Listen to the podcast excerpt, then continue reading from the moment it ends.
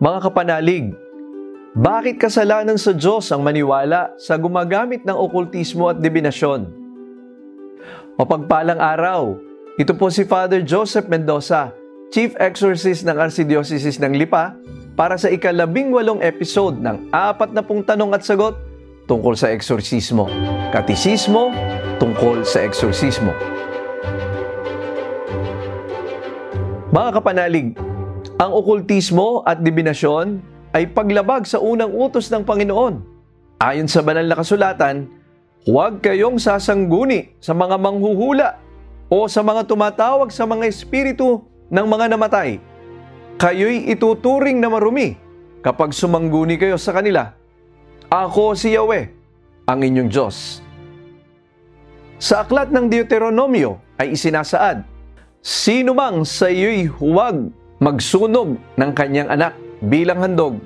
Huwag manghuhula, huwag gagawin ang mga ginagawa ng mga mananawas, ng mga mangkukulam, ng mga manggagaway, ng mga espiritista, at ng mga salamangkero. Huwag din kayong makikipag-usap sa mga espiritu ng patay. Sino mang gumawa ng gayon ay kasusuklaman ni Yahweh.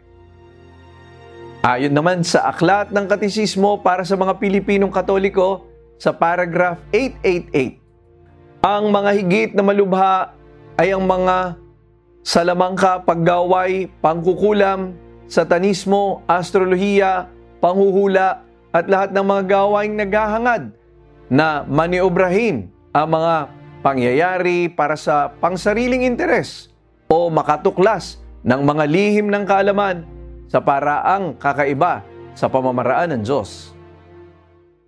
Kapanalig, ano-ano ang ating mga pananggalang sa mga atake ng demonyo? Tunghayan po natin yan sa susunod na episode.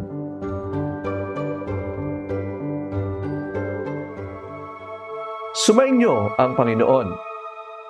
Pagpalain kayo ng makapangyarihang Diyos, Ama, Anak, at Espiritu Santo. Amen.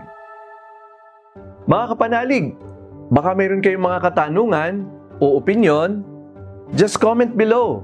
Sasagutin po natin yan. Salamat po. Para sa dagdag kaalaman tungkol sa eksorsismo, available ang anak ng pitong sala at iadya mo kami sa lahat ng Pauline's Media Center nationwide. Maaari din kayong mag-order sa Lazada o sa aming Pauline's e-shop. Bisitahin lamang ang www.store.paulines.ph.